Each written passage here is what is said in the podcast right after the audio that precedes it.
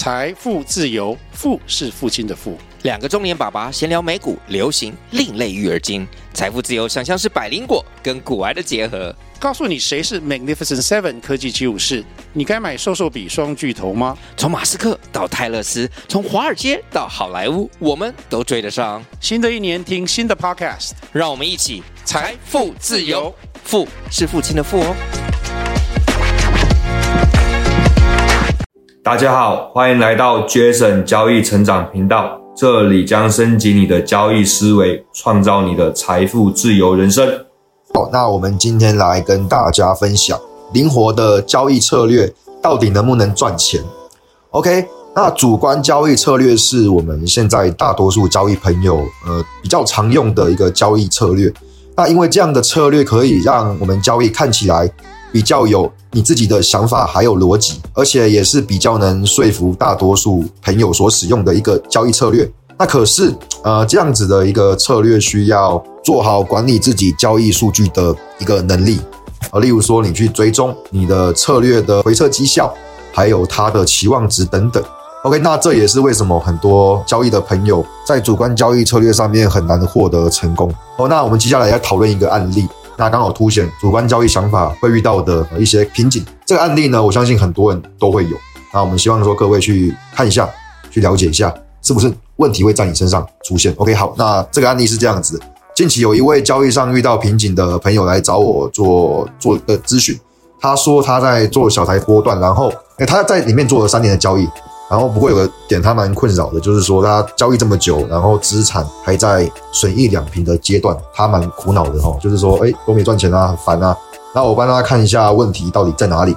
啊，第一点，我先看他的风控，还有还有他交易的基本知识。那因为已经做了三年嘛，所以应该大部分呃新手会犯的低级错误，他目前他都没有出现。比方说。凹单，然后摊平不停损，那都没有在大家身上出现。那接下来我再看一下它的交易的风格，还有持仓的周期，大部分都是在持仓在于一周以上到一个月。那因为说考量他的生活作息，所以说呃他不想做日内交易。但是呢，刚好在今年二月那一段台子期没什么行情，呃也没什么波动，那发现自己的策略很难发挥成效。所以说他稍微做了一些呃微调哈，他说的微调就是说哦从原本的波段啊改成日内，但是基本的讯号一些指标都没有变，只是说把操作格局变小。那他的意思是说想说让自己的有办法获利的，因为毕竟一个月没有办法赚到钱，那压力也蛮大的。我想说让自己策略灵活一点，OK，所以说他做了一些调整。那 OK，那我再看一下他再做个问题就是说。哦，他有发现他自己有每天都有做交易策略检讨哦，交易检讨的。那他每天也蛮认真的，该做都有做，然后事前的盘前分析啊，事后的检讨都有做。那这点他我就检视了一下，发现基本上那程序方面都没有问题，但有一点是我觉得致命的错误，但我不知道在座的各位有没有发现。他的问题在哪里？哈，那我自己去分析。那其实呢，他针对每天遇到不同的行情，他会想出各种我看似有逻辑的进出场策略。那比方说今天的行情看起来没有什么波动，他就说好，那我就等待突破。那我就先等突破，因为收敛之后，如果说突破会有方向性嘛，OK，那我就等突破做方向性。那或者说，如果今天盘势呃看起来很强，那我就等到回档的时候介入多单哦，那就是大概是这样子的分析模式哦。那他每天对应盘面的思考方式，都会说，哎，例如说，因为今天盘怎么样，所以那我要做什么样的策略？哦，他是用这样子的思考模式做决策。哦，你会觉得说，哎，很有逻辑啊，很有弹性啊。每天遇到不同的盘，然后就针对它做出不同的回应。OK，那好，那问题就来了，你真的觉得你自己呃可以随便调整策略吗？那我是这样子去去问他的。那他第一个，他可能不了解说几率的概念哈，几率的概念，我想大家都应该是。对于掷硬币哦，投硬币，假设出现正面的几率是五十趴嘛？那你连续投十次，假设都是正面，那第十一次如果说你出现正面的几率是多少？那我相信大家都会知道嘛，答案就是也是五十嘛，不会因为说你前面都是正，然后你第十一次就会比较容易出现正，并不会，它的几率一样还是五十趴。但有时候我们做交易就会觉得说，好，呃，前面出现怎么样的一个惯性，我们后面做什么东西的几率会比较高。好，例如说前面十次正。啊，第十一次我出现正的几率就会比较高哦，那就是我们听过的呃赌徒谬误，赌徒谬误就是一个交易心理上的偏误嘛。那他刚好就是陷入到这样子的呃谬思上面去。那赌场哦，像我们现在讲赌场，赌场刚好就是抓到像各位，如果说你有赌徒谬误的话，那你就很容易被赌场赚走你的钱。赌桌上面最大赢家是谁？各位庄家嘛，对不对？那赌场它设计的游戏一定是负期望值的嘛，它这样子才能赢走你的钱，对不对？对嘛？那玩久你一定输钱嘛？那怎样让你玩久一点？就是一开始让你尝到赚钱的甜头，你就会玩久一点嘛。所以说，呃，比方说你去玩那个吃饺子老虎机，我连续一开始你赢了几笔钱，然后你可能就会觉得说，哎，是不是我技术好啊？我是靠自己的技术打赢几率啊？哦，在一个独立事件上面，一旦被哦，例如说好，你用饺子老虎机上玩玩那个游戏，你连续赢了几笔钱，你可能就会觉得说是你的运是你的技术好，而不是运气好。就像刚刚那个硬币事件一样嘛。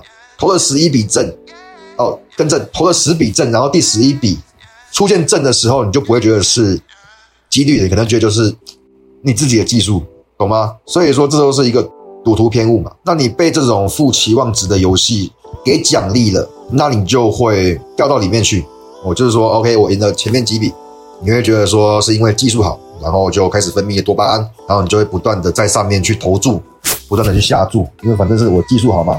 迟早可以赢，结果发现玩久了你就输了。OK，好，那我把那个激励的案例套用在这个交易朋友上面呢，哦，就是说，哦，他用了那些他觉得看起来很有逻辑的策略，在市场上面赚了几笔钱之后，那他可能就像我刚刚讲的，他陷入了负期望值交易。哦，那个看起来很有逻辑的策略，就像是我刚刚讲的，哦，赌场，你怎么你怎么下注？那如果说你一直连胜的话，你就会觉得说，哦，是我的技术好，不是我的运气好哦。那你就会觉得说，好，那是因为我获得胜利的，而不是因为几率而获得胜利的。那我问了这一位交易者啊，我问他说，你的那些看起来很有逻辑的策略，你有去看一下它是不是正期望值吗？他说没有啦，就因为这些策略看起来很有逻辑啊，然后他就拿去市场上面实做了。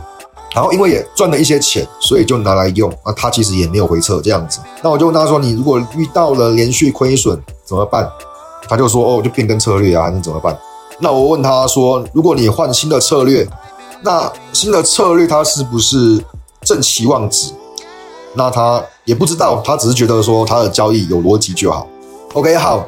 那讲到这边，我得跟他说啊，你这样子在市场上面长期赚不到钱。我说的是长期，那有人说市场也不一定是随机的啊。毕竟如果说好，市场今天狂热的时候，你可以稍微看到一些规律吧。有人会这样子的指引哈，说市场不像那个赌场上面是全随机的。没错，确实是这样子。OK，但这也不代表说你能获利，你知道吗？因为你就算看对了方向啊，例如说你今天刚好市场狂热，一头热，多头气势很强。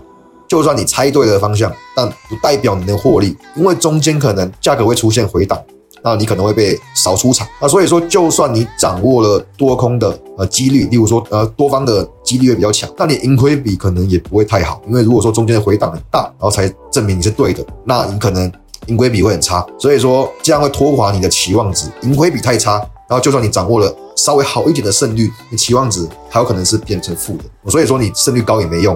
你久战也会败啊，所以说到现在各位应该是发现问题了哈。你看起来很有弹性的策略，其实说穿了，只是说你觉得你可以操控市场的错觉哦。你有一个错觉，就是说你可以用你的策略去回应，或是说去调整对于市场的讯号。那你说你要有弹性，那弹性的策略也要回撤啊，对不对？弹性的策略不管说再怎么样弹性，再怎么样变化，如果说你回撤可以做的话，那你就给我回撤一千笔。把你的资料全部做出来，你至少要知道你的灵活策略有没有办法把它数据化、把它量化。呃，至少你要知道说过往的呃历史期望值，还有它的连续亏损大概是多少。至少说你遇到的亏损，你不会慌，你不会随意的去变换策略，你比较容易、比较有办法去控制你的情绪嘛，对不对？好，那如果说你有一套经过呃验证的交易程序，你就不会用一开始那种呃交易逻辑去面对交易。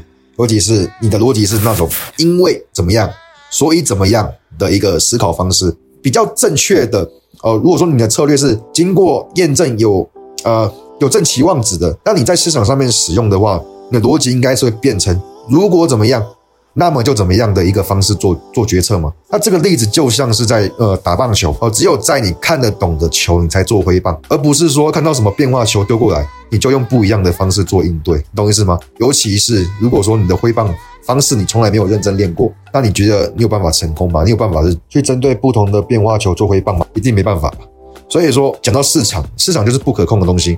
但是如果说你连你的方法都不可控的话，你要怎么去做挥棒？你要怎么去追踪管理你的交易数据呢？既然不可追踪，你就既然不可追踪，那你就不可量化。你不可量化，你就不可以修正，你就不知道怎么去把自己的交易策略变好。OK，所以说今天重点不在于你用什么逻辑下去交易，而是说你有没有认真去做功课，你有没有认真去做功课去了解策略的数据。因为这东西我讲到已经烂掉了，那我想说这边在做。简单的提示，所以那回到我们刚刚讲这个案例哦，因为他他担心这个月就是说二月那个时候没有饭吃，那他随意把他的交易策略做变换，那这个是坏习惯了。他认为这样子比较有弹性，比较灵活哦。那他也自己喜欢比较有弹性的交易方法。我得说一句，就是你有弹性很好，但不代表说你可以没有没有章法，没有做功课，你懂我意思吗？尤其你主张好，你主张那种有弹性的交易风格，OK 啊。但前提是你要有办法回测，你有办法去追踪你的数据吗？对不对？你要去问自己，你想要有弹性很好，你要有办法对你的弹性进行验证，你也必须验证，那是你的功课，否则的话都只是活在你的假象里面。OK，你觉得怎么样？你认为怎么样？你认为很有逻辑，那是你认为。那过往怎么样是一回事，那未来怎么样是一回事。你有办法去了解它吗？它有办法呃遇到连续亏损该做怎么样的反应吗？那如果说你不知道啊，那那就从现在开始认真的去做功课。OK，那是你的责任。哦，不是别人的责任，你必必须去把它做好。那我们再回到，我觉得你主张的东西，当然不是我要泼你冷水，应该是说你的长期交易绩效会告诉你答案。哦，你听起来那些很有逻辑的策略，哦，你可能觉得说你泼过几张赚钱的对账单，你就会觉得说万万无一失的，但不是这样子的。哦，你要去看的是长期的绩效，它会告诉你答案。哦，所以说交易并不是有赚钱就代表你对的，尤其在短期内的交易绩效，我说短期哦。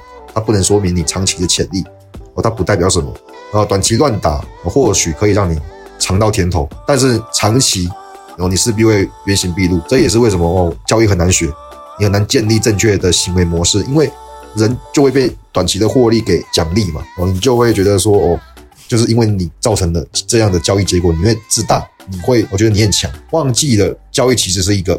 期望值的游戏，所以说，如果说你太过自大，你太过怎么样，被短期的奖励给冲昏头，那你最终会被你的错误策略打回原形。我时间一长了，你就知道问题在在哪里。哦，这就是人性。所以说，最后我也讲哦，就算你的策略是一金不挂也好，或者是说投资硬币。用硬币来决定你交易与否，那只要你有办法验证它的期望值，并且追踪它的数据，那长期也是可以赚钱的哦。这个不是胡乱哦，不是瞎掰的哦。重点不是在你有没有交易逻辑上面，而是说你的交易。